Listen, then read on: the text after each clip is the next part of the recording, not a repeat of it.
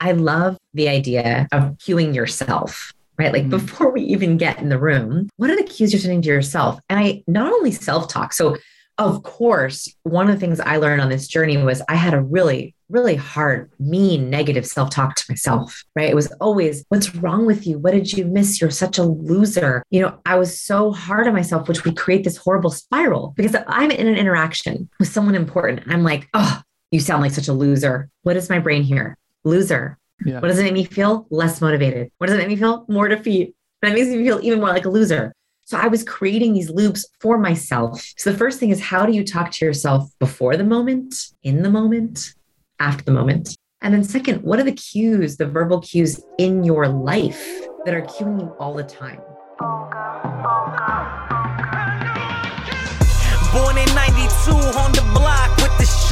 Come from a different cloth, y'all would get ripped apart. You want it diamond, then you gotta get it in the dark. We dropping nuggets like Carmelo went to Rucker Park. Now we eating from state to state, we scrape the plate. I put my eggs in a basket, took a leap of faith. I took a chance, now we grow and see the impact. Decoding success with special guests, now let's bring Matt.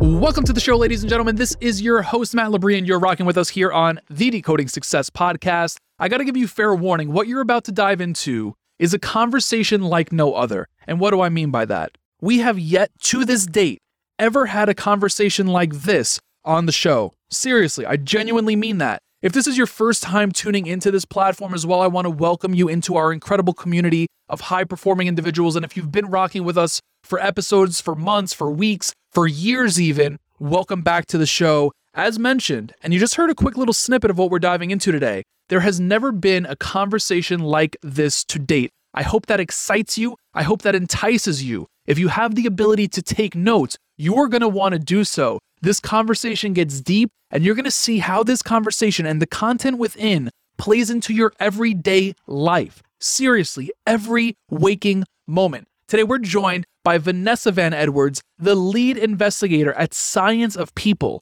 She's the best selling author of Captivate, the science of succeeding with people. And also, I'm just going to throw this in there, I'm going to edit her bio for her. Her new book, Cues, which we're discussing here today, is also a bestseller. Now she has more than 50 million people watch her engaging YouTube tutorials and her TED Talk. She shares tangible skills to improve interpersonal communication and leadership, including her insights on how people work. She's developed a science based framework for understanding different personalities to improve our EQ and help us communicate with colleagues, clients, customers, personal relationships, friends, family, all of that good stuff.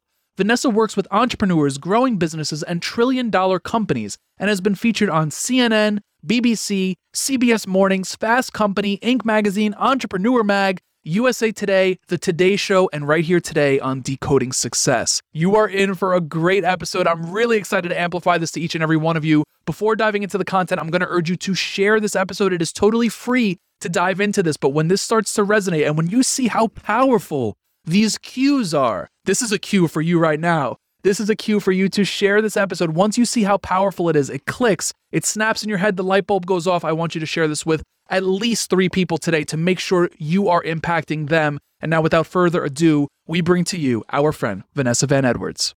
Vanessa, I should wave. This is something I'm learning from you. We should wave. Welcome to Decoding Success. Super excited to have you. Thank you for joining us. Thanks for having me. I loved your wave. I loved it. Thought it was great looking. I love a good palm. Just love well, it. I, need to ask this. What brings you, and just for everyone that's listening to this and watching on YouTube, what brings you down the path of the science of people and learning about cues and all of this? Like, what was it for you that put you down this path? Well, this is a personal itch that I've been scratching. I'm a recovering awkward person. So I have this, I've always had, I know it's like, by the way, if anyone has ever felt awkward ever, I'm so with you. I have this very odd problem, and I didn't realize for many years, the cause of my awkwardness was a very specific problem, which was I misinterpret cues. Specifically, I tend to think that neutral cues are negative. So it was happening to me, and I I did not realize until far too many years later was that I was spotting cues that I thought, oh, she doesn't like me. He's mad at me. everyone hates me. And so I would leave every interaction and I'd replay everything in my head and think, well, I made the worst impression. Everyone's mad at me. No one likes me. And I would sit with my husband. And I would say, are they all angry? And he'd go, what? What do you? And I said, did you see the way that they looked? So I realized that maybe there was this hidden language that was being spoken where people were reading each other's cues. I just didn't know how to read it. So I thought, okay, what if I studied cues. Like I study for a foreign language. So I, at the time I was taking Spanish. And so I thought, okay, I'm going to study for cues just like I study for my Spanish exams. I'm going to learn the vocab. I'm going to learn how to use them together in a sentence or how to use them uh, together in a cluster. I'm going to make flashcards. I literally had flashcards of different cues. And slowly I realized the more I could learn these cues, the less I was misinterpreting and the more confident I felt. So it all hmm. started from just my own personal itch. Now, was someone telling you you were awkward, or was it you just thinking you were awkward? Mostly it was bad outcomes. So okay. people weren't telling me I was awkward except for comments like, and someone literally said this to me Oh, you're so much nicer than you look. Wow. I was like, oh, thank you. So, like comments like that, or someone would say after many, many weeks of working with me, they'd be like, oh, you know what? I didn't feel like we connected at first, but now we're like best friends. And it was comments like that, many, many comments like that, where I thought, I'm doing something wrong. There's something that I'm doing in my profile pictures in the first few minutes of interaction, the first impression. I am sending off the wrong cues. I also was constantly surprised by things. So I would go into a, a meeting or a pitch thinking it went great and it would go horribly. Or I would go into a meeting thinking that went horribly and they would call me back. And there was like, in my mind at the time, no rhyme or reason. I could not figure out what were the patterns. And so I think a lot of folks who might be in like a rut or burnout or a plateau, if you feel like things just aren't clicking for you, it could be that there's this piece that we just don't know how to read. Absolutely. Now I'm curious, what were some of those neutral cues that you were misinterpreting for negative? Okay, so I'll give you a really specific one. And this was a this was a huge aha moment for me. Like I remember the moment that I looked this cue up in the academic research and I was like, oh, what?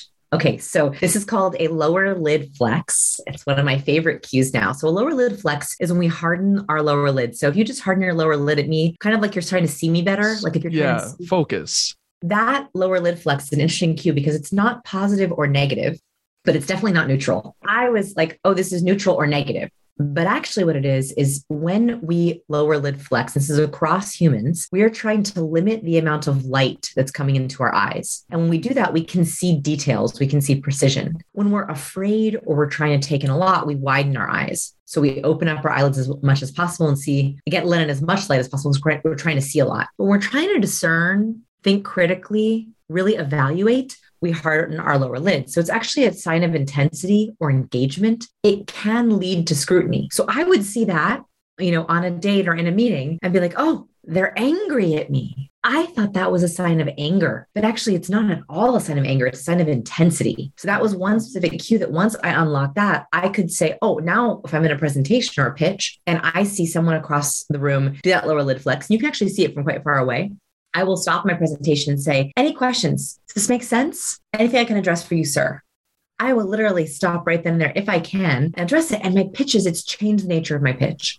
Right. I'm curious to learn how someone, and I'm, I'm thinking here how to frame this. How do you analyze or bring like a hyper awareness to someone's cues while staying in the present moment? Is that like a muscle that you have to build up to?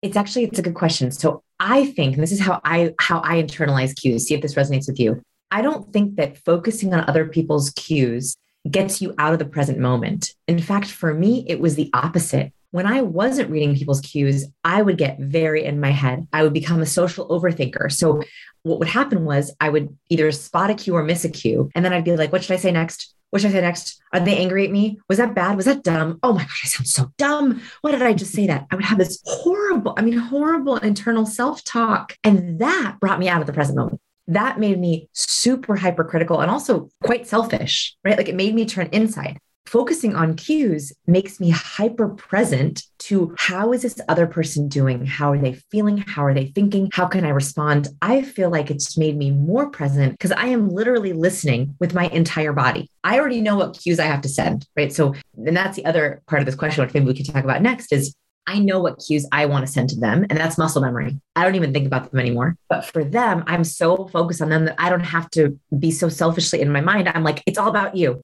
How can I make it great about you? So mine was sort of backwards the other way. No, I get that. And now I guess it just brings me to the question of how do you adapt your game plan to this, right? So if you go into a meeting, a pitch, a date, wherever, however, and you're reading someone's cues, but you went in there with a game plan, it seems like, I mean, you kind of have to have some sort of practice, right? Yes, you're right. So let's take a, a, broader step back to answer that. It's a very good question, which is I want everyone to have a game plan. So I do think that purpose breeds success, right? Like we're on this right. show, we're talking about decoding success. I think the more purposeful you are with social goals, and I literally do believe that, I think that for every interaction, you should have an ideal social outcome. A, a game plan of goals. So let's say that, and this is the backup whenever we're interacting with a person, we're answering two basic questions about them Can I trust you? And can I rely on you? Those are the two most important questions to connect with someone. It's warmth and competence. So if we go into interaction, we think, all right, this is presentation. And I've noticed they don't take me as seriously in the past. I feel like they don't really, really respect this idea. I'm going to blow them away with competence. I'm going to make sure, yeah, they can trust me. I think they already trust me. I want to make sure they can rely on me. I'm going to show competence cues in my body. I'm going to show competence cues in my voice. I'm going to use competent verbal. I'm going to dial up competence. That's a game plan, right? But let's say you get in the room, and this happens all the time, and you find that everyone's having funny chit chat. We're all camaraderie. There's a lot of collaboration. Wow, you're not even presenting at the front of the room. You're sitting around an intimate living room setting. It's way more intimate than you thought. They say, you know, don't walk me through your deck. Just tell us about your idea. Okay. All of a sudden, you're like, whoa, this is much more warmth, much more about trust than I thought. If you know the cues, there's only 96 of them. Right? There's really nice. Even if you know five warmth cues, you can go, ah, okay, we're in warmth. And you can immediately be like, just like vocab words, like just like those vocab words for Spanish, you're like, great, fish in my purse, get my warmth card, get my warmth cue, use my warmth. So I, I almost think it's like a foreign language. Like you can go into a presentation with all your Spanish vocabulary prepared for a business pitch. But if they started off with some some rapport building, well, thank goodness you also know the other vocab words and you're able to to pull those out mm. too. Yeah. I hope that metaphor sort of sticks with that. No, it does. It does. I'm just curious to learn if someone can fake cues the way you can kind of like fake an energy, right? Like you could walk in the room and be this bravado, confident, macho type of person. And then, you know, you get pushed over and you just crumble, right? You could fake energy. Can you fake cues? This was my biggest concern with writing this book. I'm not joking. This kept me up at night. So as I started writing the book, I was like, oh man, like, am I going to teach people how to be manipulative?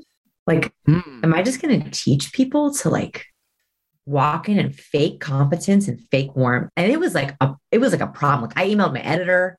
I was like, I don't want to put a book out there that people are going to use to like work people or manipulate people. And she brought up something very important, which is my own science. This is why I have an amazing editor at Portfolio, Niki Papadopoulos. She's like, you yourself teach that cues are a cycle. So not only can an emotion cause a cue. So I feel competent, I show competence. I feel warm, I show warm. But also, if you do a competence cue, that can trigger your own competence. So she said sometimes, you know, we can also work backwards, that maybe there's a little bit of faking it because it's a hope, it's a goal, it's a wish. And so I would say, yes, I think that we can fake it a little bit in the sense of, okay, maybe like we're nervous, maybe we have awkwardness, maybe we have some imposter syndrome, but we know we have a good idea. Like we know that we're worth it. We know that we have value. And so you're like, all right, even though I'm a little bit nervous, I'm going to bring out the competence cues. So in mm-hmm. that way, it can turn it on. However, I do think that that only lasts for so long.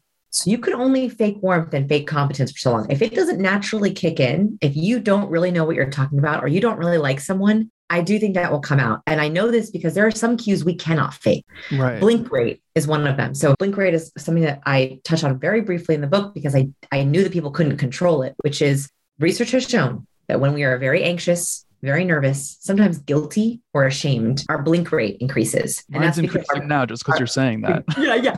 and the moment I say lower your blink rate, you blink more. Mm. So, if blink rate is a sign of nervousness, and we do recognize it as a sign of nervousness, like if someone is all of a sudden in a room and they're in an interview and they get to a question and they're just, yeah, I, I had a great last boss. You know, I uh, he was great, right? And they're just like, ah, like blinking about. You know, something's not right. So, yeah, you could try to fake some competence there. You could try to fake some competence cues, but that blink rate's going to give you away. So you there has to be some kernel of truth in there. And that's what got me through writing the book from an ethical perspective is fake cues will be found out eventually. Right. If you have to fake a cue and it triggers or ignites a little spark, yay. Like that's that's the good stuff. So can cues be contagious? Because once you mention like a yawn, right? Can they be contagious in the sense where you just mentioned blink rate? I saw you start blinking faster. Then I'm like, holy shit, am I blinking faster too? yeah. They are so contagious. So this is the most exciting part of the book for me is so I'll tell you a famous story. Can I tell you a famous story? Please.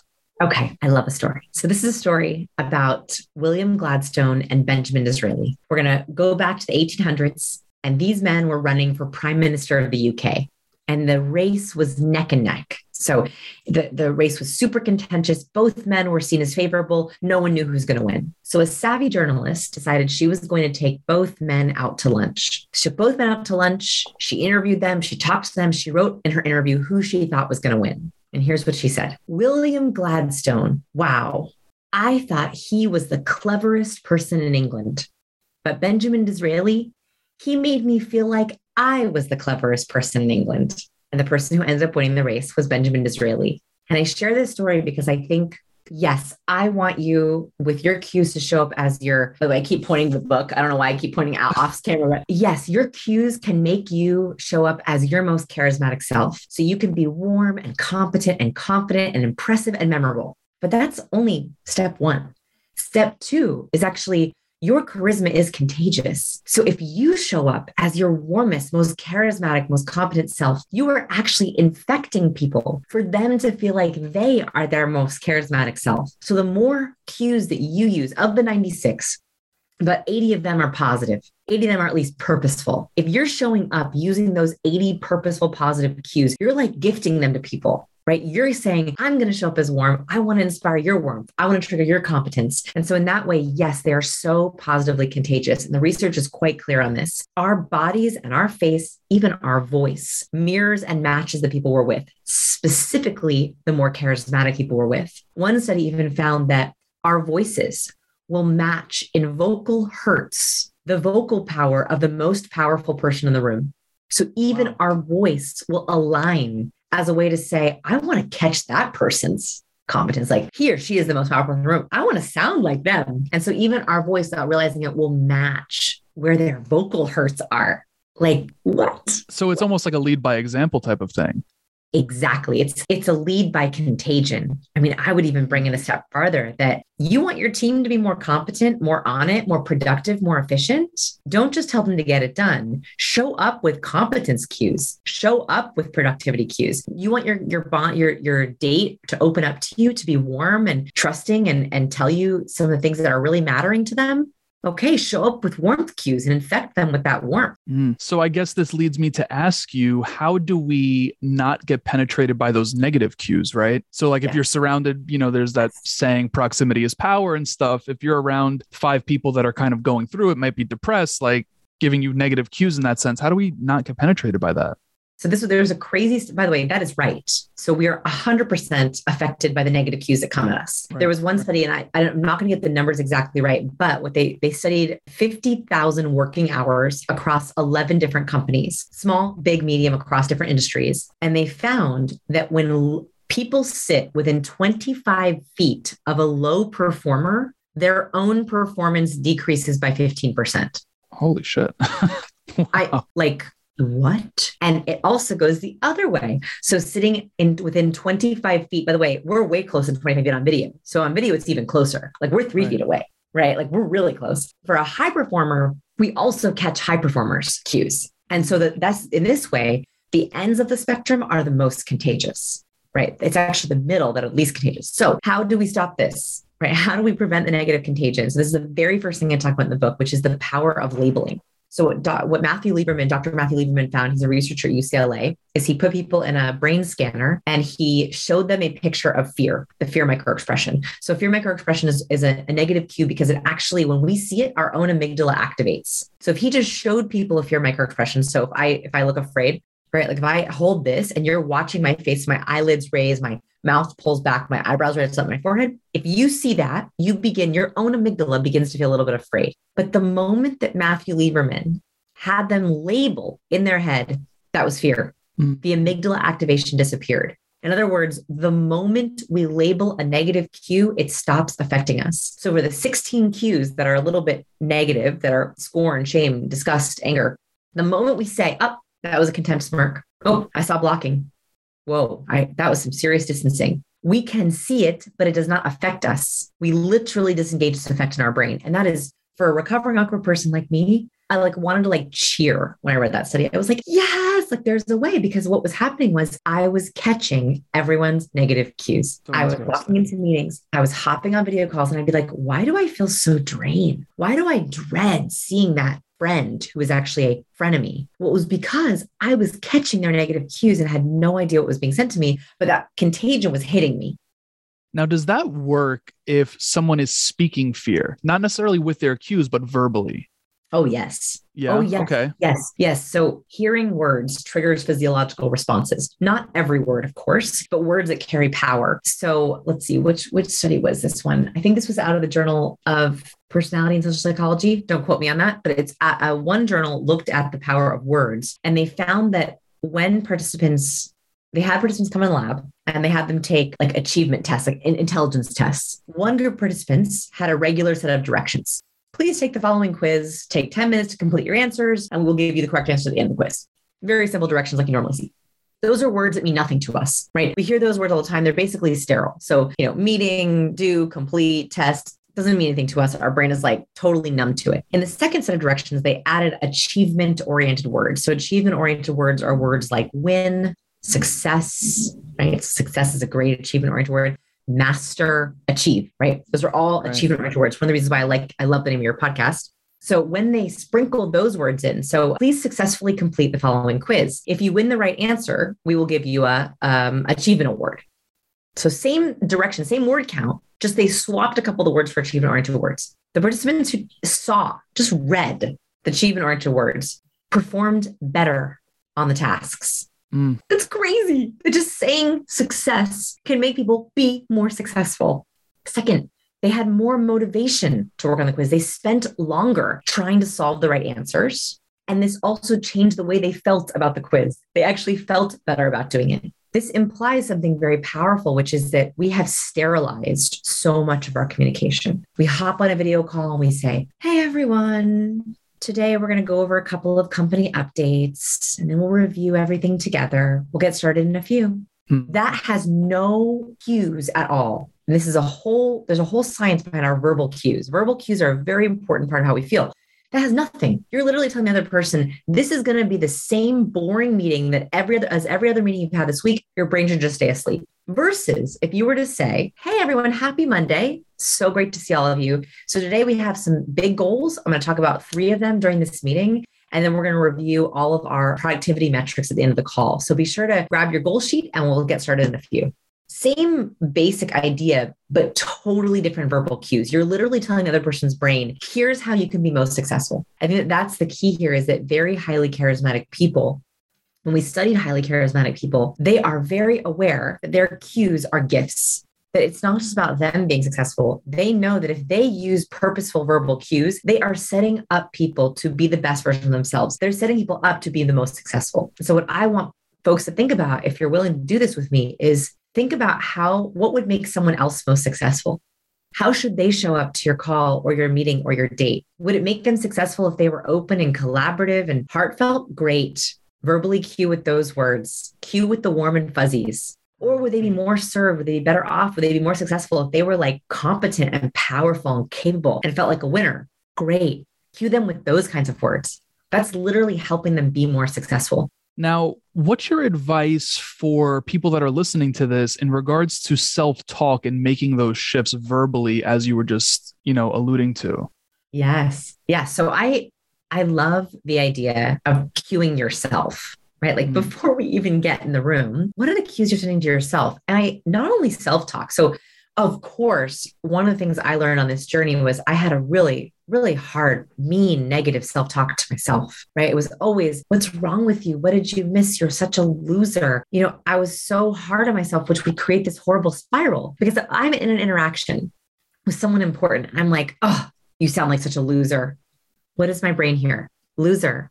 Yeah. What does it make me feel? Less motivated. What does it make me feel? More defeat. That makes me feel even more like a loser. So I was creating these loops for myself. So the first thing is how do you talk to yourself before the moment, in the moment, after the moment? And then second, what are the cues, the verbal cues in your life that are cueing you all the time. One of the biggest ones, I talk about this in the book, is your calendar.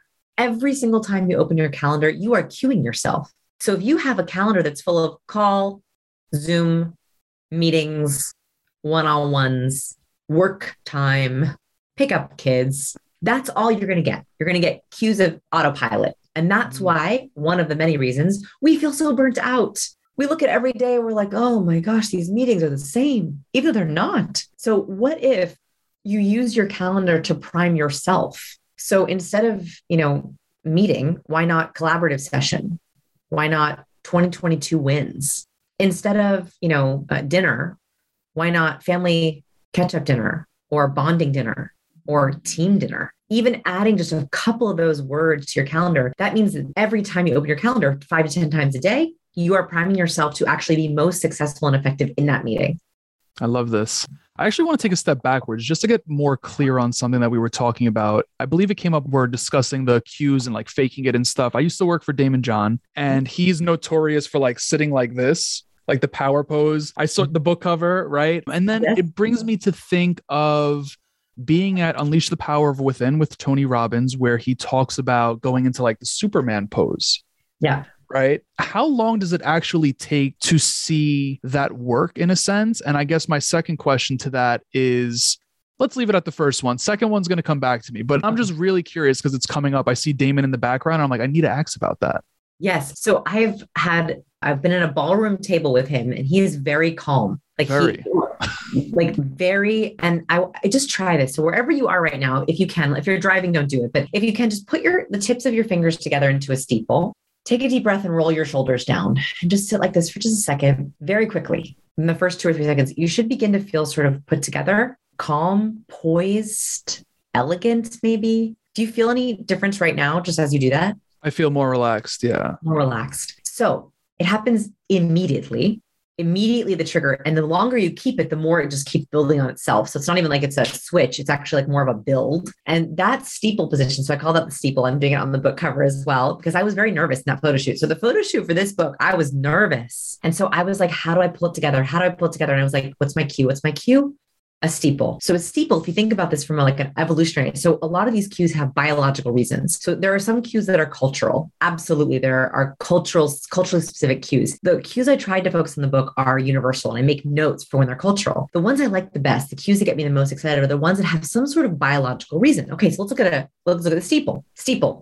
The most defensive and offensive cue that a human can make is a fist right? Okay. Our hands have evolved to make fists because that protects our hand, right? Our knuckles are quite hard. So if we have to punch someone, that protects us. So a clenched fist is a protective, offensive, and defensive gesture. What's the opposite of a fist?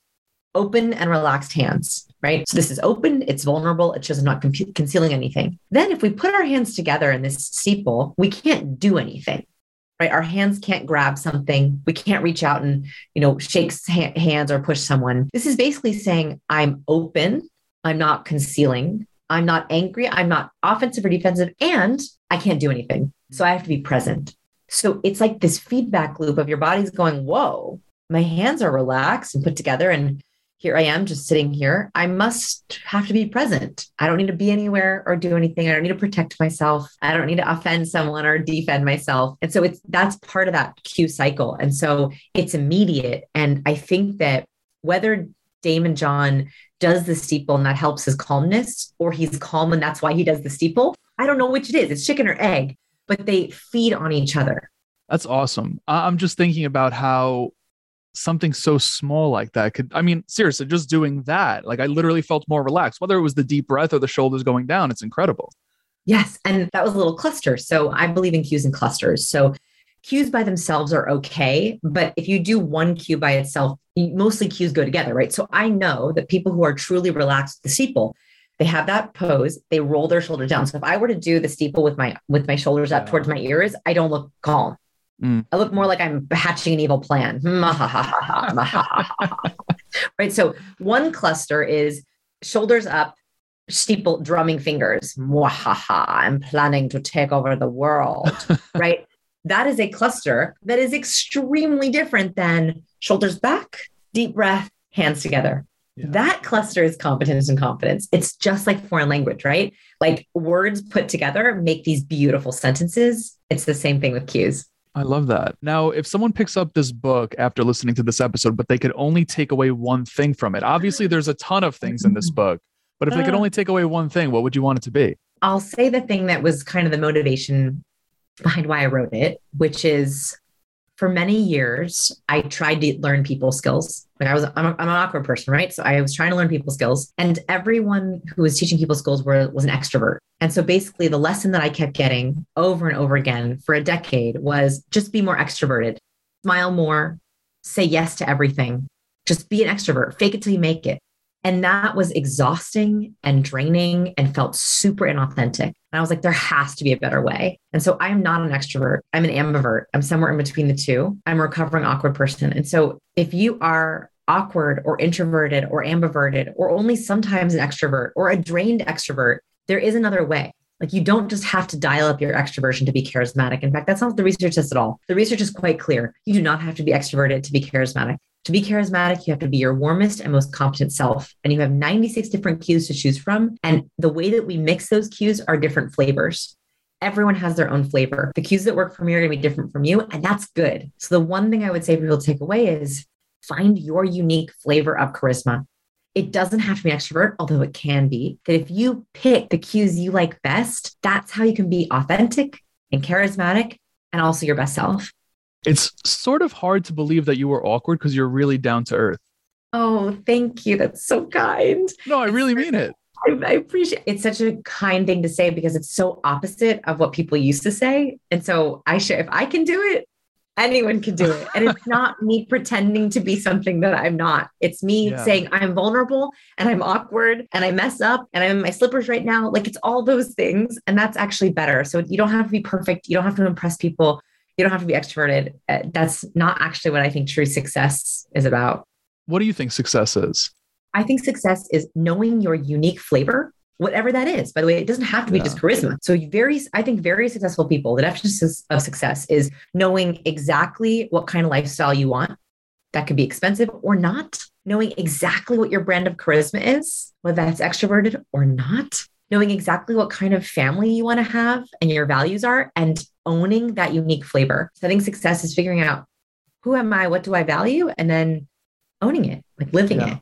I love that. Yeah, we've done 200 plus episodes, and I used to ask that question all the time, kind of straight away from it. But that was a perfect time to ask because you just brought it up. So I appreciate that. In the moment, though, like I'm just really curious how someone today can walk away and start to be more conscious of their cues in moment. And the reason I say that is because there's been numerous times, like if I'm out and I'm starting to feel a little anxious or you know, I just feel like people are looking at me. I feel like that alone can start to change my cues. And Totally. I'm just curious, like how how can someone walk away from this and start to realize, like, all right, all right, cool, I'm out to dinner. This is the cue that I'm giving off. I think open, if I'm going to pick one that's like like immediately applicable and no matter what situation, it would be openness. And that's openness in a lot of different ways. So open palm. So like Yeah. the moment you walk into dinner, if you're feeling uncomfortable, the actual the best thing you can do is greet, right? So like, hey everyone, good to see you. The moment you hop on video, instead of hi, nice to see you, no hands. Hey, good morning, nice to see you. So that triggers openness. It also shows openness. Same thing, open body. So if you're closed, you have your arms crossed, you have your purse in front of you, or a book or a laptop in front of you. Opening up also signals to your own mind that you're open and also signals to others you're open. So every time that you begin to feel uncomfortable, your instinct is going to be to close. Your instinct is going to be to make a fist, to tightly cross your arms or put them over your body, to close in, to roll in. I'm saying fight that instinct. I actually want you to go the other way. The more open you are, the better you look to others and the more open you feel yourself. So it's the only time I'm going to say like fight your instincts on it because that's how you get in those like those bad loops, those traps. Yeah. What are some cues to be aware of on a date to know if it's going good or bad?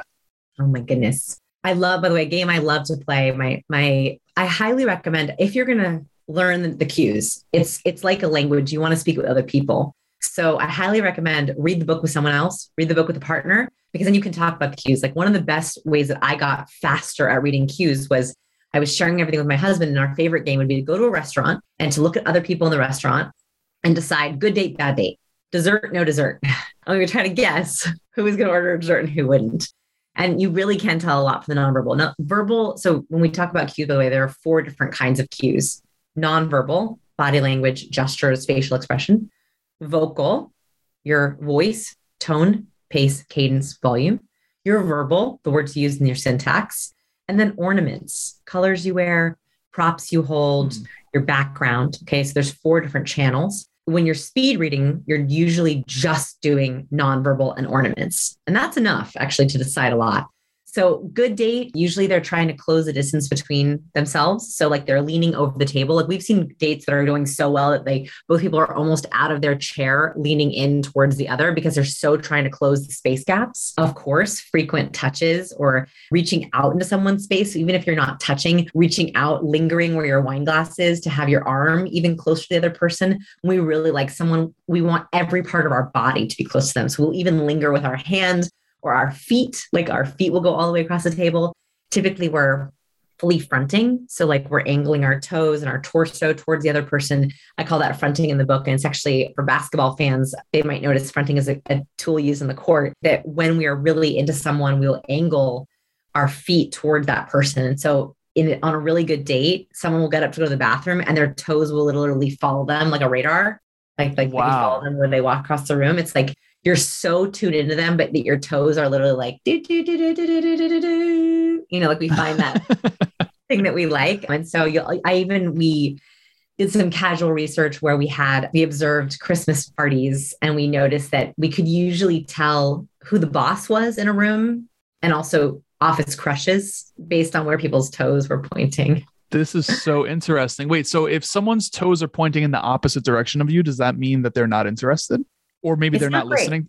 Yeah. It's not great, right? Like tr- try this yourself. Next time you're with someone, try angling your toes in the other direction.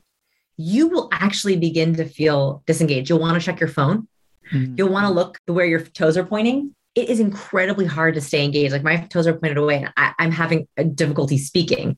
The moment I point my toes back toes back towards you, it actually helps me feel engaged. So it's a, a loop. And so you'll notice that it's really hard for someone to be fully present, engaged with you when their toes are pointed out. The only exception that I'll give is cross legs. So cross legs, you know, if you cross your legs and your toe is pointed up, that's fine, right? Right. It's if your feet are planted and they're kind of aware, that's mm-hmm. when you can see. Or like sometimes women will tuck their feet. That's actually a sign of comfort, right? Like that isn't like a, a following gesture. But if someone's standing or seated with their feet planted, that's when it's kind of fun to, you know, anecdotally to pay attention to where their toes are pointing. So when you say tucking your feet, that means like under the chair? You know how yeah. women will sit like with our feet up under yes. us? Yes, yes, yes, yes. that, that's not a bad sign. Like just because her toes are tucked under her doesn't mean it's a bad sign. That just means she's trying to get comfortable. Yeah. And by now, the way, how... I have a context section in the book. You know, context is important. We talked about clusters. Of yeah. course, context. Like if someone's freezing cold, they're probably going to cross their arms. It doesn't mean they're closed off to you. It means they're cold. So yeah. context is always something that we have to keep in our head too.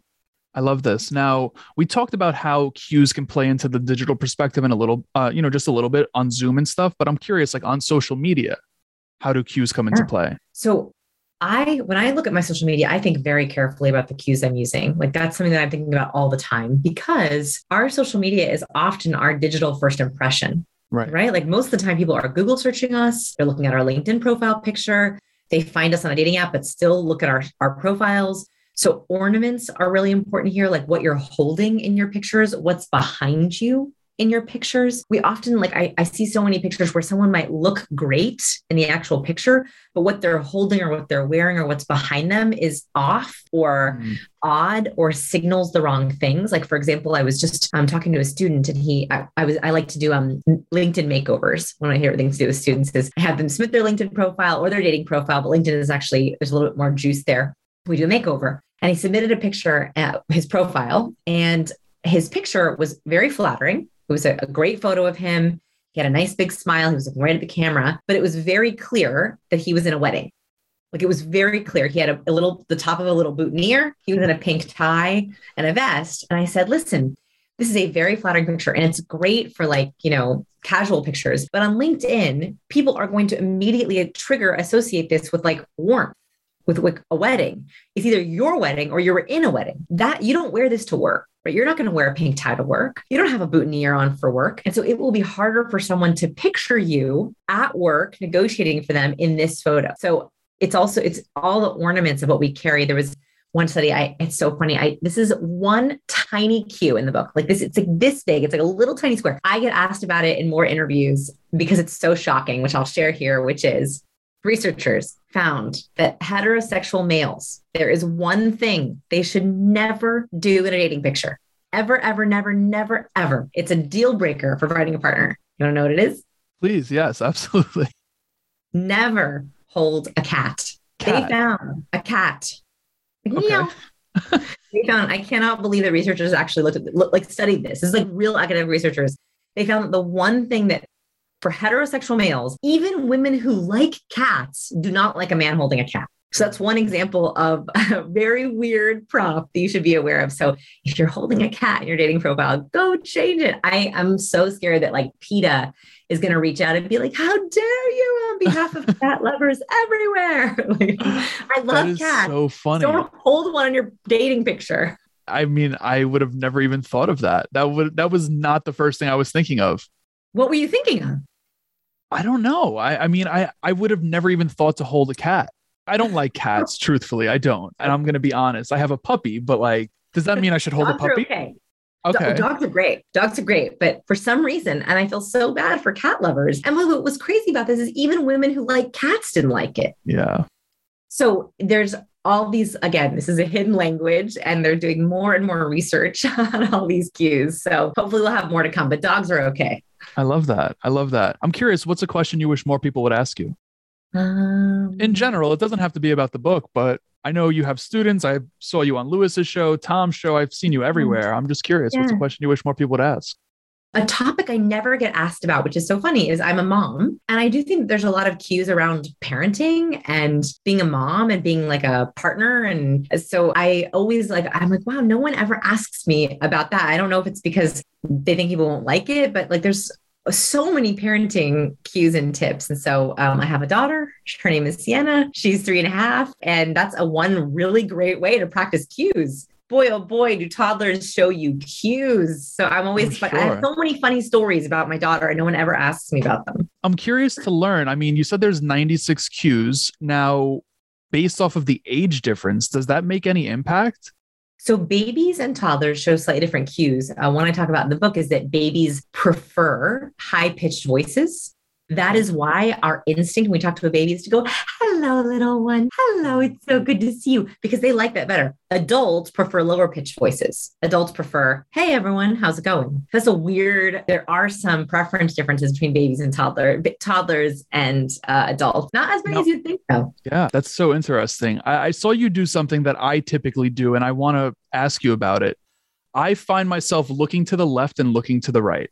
Now, I heard something along the lines of when you, and I forget which direction it is, but like when you look to the left, you're in your imagination. When you look to the right, you're, and I could be totally wrong about that. But I'm curious, what does that mean from a cue perspective?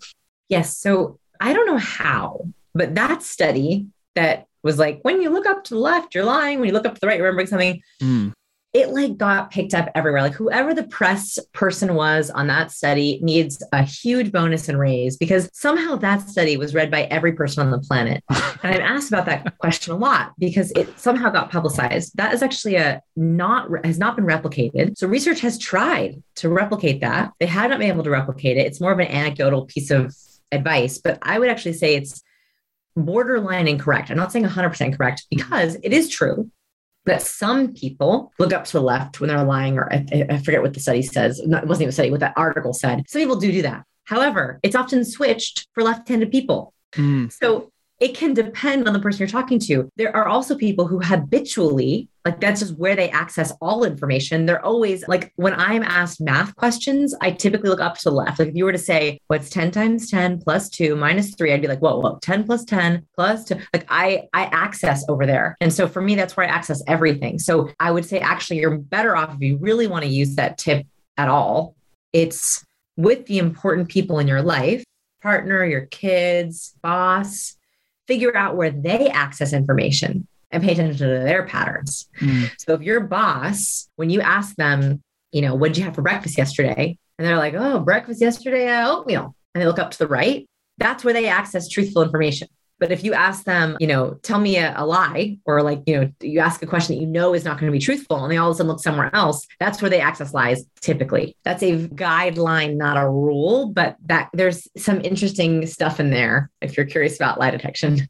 I feel like I'm going to be a detective after this. I hope so. I mean, you'll definitely be a decoder, which maybe you already are a decoder. Absolutely. But I was like, decoding, yes. I mean, listen, cues are a little bit of a blessing and a curse. So, like, there is a little bit of a warning I have to give folks, which is why I'm like, read it with your partner, read it with a friend. Once you start seeing these cues, you literally see them everywhere. Again, it's like learning a language. Once you learn a language, if someone's next to you is speaking in that language, you can't really unhear it, right? Like, you're going to hear if they're going to say a word.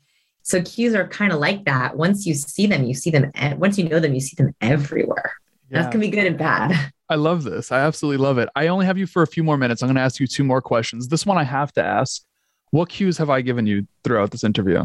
Oh, actually, wonderful cues, except for one, which you told me about. So you said to me the right? very no, no, at the very start of the interview, you said if I look down here towards my notebook, I'm not texting, I'm just taking notes that was great because typically looking down, like frequent looking down, is a sign of shame or hiding or being closed off. And so you actually told every other cue has been great. You told me I'm looking down. So that was perfect because I was like, oh, that's where that cue is. That was a context mm, cue. I love this. Last question here, though, Vanessa. If you live to whatever year you want to live to, you hop on as many podcasts, put out as many books, do whatever you want to do in life, but you could only be remembered for one piece of advice. What is that? Mm, find your unique flavor of charisma. How do you do that? Find your warmth and competence cues. That's your perfect recipe. Hmm. Like, don't settle for someone else's. You know, don't copy Steve Jobs because he looked, you know, really impressive. Don't copy Oprah because she's been super successful. Find the cues that you like and makes that make that mix. I love that. I'm going to make sure link to the book, socials, websites, all of that is in the show notes. But do you have anything else going on that we should make people aware of? So I talked a little bit about charisma, warmth, and competence. If you're curious about your warmth and competence, if you want to know where you fall, we have a little free quiz. You're welcome to take it as many times as you want. It's called, uh, it's at sciencepeople.com slash charisma. What's great about that is you can take it for you. So you can see where you fall in warmth and competence, but then like have a friend take it as you, have a partner take it as you. It's the only way that I know of to get a full 360 on what impression you're making on others. And so it's open, it's free, take as many times as you want. I have that because I think it's critical to know how do you think you're coming across to others and are you actually coming across that way to others? I love that. I'm going to make sure that link is in the show notes as well. But Vanessa, thank you so much for this opportunity. Oh my goodness. Thanks so much for having me. Thanks everyone for listening and giving me a little bit of your day. You have just tuned into the Decoding Success podcast featuring Vanessa Van Edwards with your host, Matt Labrie. I'm going to urge you, if you have yet to do so yet, make sure you are sharing this very powerful episode, this very powerful content the questions, the responses from Vanessa. Such a great conversation. I'm not saying that because I'm the host, but truly and genuinely, I learned so much from this episode. And I know that there are other people in your life, since you just exposed yourself to all of this greatness, there are people in your life that could be exposed to it as well. So I'm urging you to share it on your Instagram stories, Twitter feed, Facebook, LinkedIn, text messages, group chats, emails, word of mouth, all of that good stuff. And if you choose to do it on social, make sure you are tagging Vanessa and I. Let her know that you heard her here on Decoding Success. And with that being said, you could also check all of her good stuff out websites, socials, free stuff, giveaways, books, all of that fun stuff is in the show notes of this episode. I'm also going to let you know that each and every Wednesday, we are putting out new content. If you have yet to hit that subscribe button, if you're on Spotify, if you are on Castbox, if you are on Apple, wherever you are and there is a subscribe button, make sure you smash that so that you are notified when we are putting out conversations just like this one we're going to have a lot of laughs. We're going to have a lot of entertainment. We're also going to have a lot of insights, knowledge, experience, wisdom, all of that good stuff. So make sure you're subscribing. Make sure you're rocking with us each and every week, dropping new episodes every single Wednesday for the past three years. We are not stopping. So much more to come. Until next time, everyone, be blessed. Peace.